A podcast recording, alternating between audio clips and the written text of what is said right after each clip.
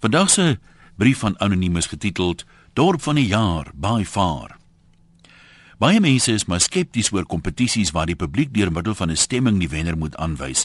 Veral as ons nie self vir die wenner sou gestem het nie, is dit byna asof mense van die veronderstelling uitgaan dat daar iewers fout met die stemproses was. 'n Mens wil mos nooit glo dat daar meer mense is wat van jou verskil as wat daar is wat met jou saamstem nie. So het ek gevoel toe ek hoor Foriesburg is aangewys as Suid-Afrika se dorp van die jaar.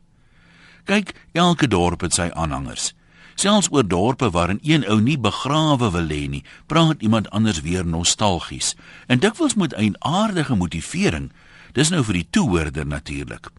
Ek het eendag gehoor hoe verwys iemand verlangend na die warm oostewind wat met doonloos oor die dorre vlaktes van my geboortegrond waai. Dis waarskynlik juis hoekom die plaaslike bevolking lankal gewaai het en tans kwaliek dubbelsyfers op die dorp haal. Voorisburg het sekerlik sy aanhangers ook.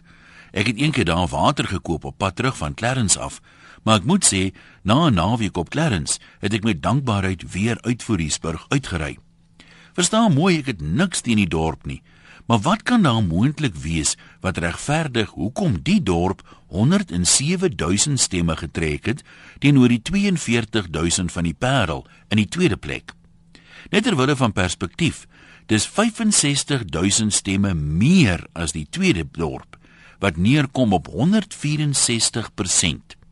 Daar is nie eers soveel mense wat eers net 'n ver langse band moet vir Hiesburg het nie. Met so 'n wenpersentasie moet Voorriesburg oor die Desember vakansie seker besigger wees as enige strandoord. Om die waarheid te sê, beteken dit Voorriesburg moet deel die jaar deur toeriste oorstroom word. Maar wat gaan maak hulle daar? En waar oornag hulle? 'n Mens moet tog darm seker in die paradys oorslaap as jy so ver moes ry om daar te kom. Maar kyk my nou in die oë en sê vir my sonder om te Google, hoekom soveel derduisende mense sou wou hê vir Riesburg moet wen? Dalk weet iemand by die plaaslike sakekamer daar.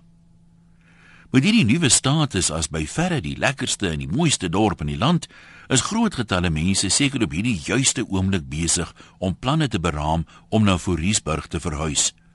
Eiendom is nog lekker goedkoop daar, maar een van die dae, as die dorp eers 'n stad is, sal sy karakter natuurlik onherroepelik verander.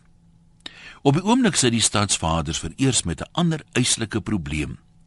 Hoe op aarde bestee hulle die miljoen rand se TV-reklame wat hulle saam met die eerste prys gewen het? Wie se besigheid of gastehuis gaan hulle adverteer?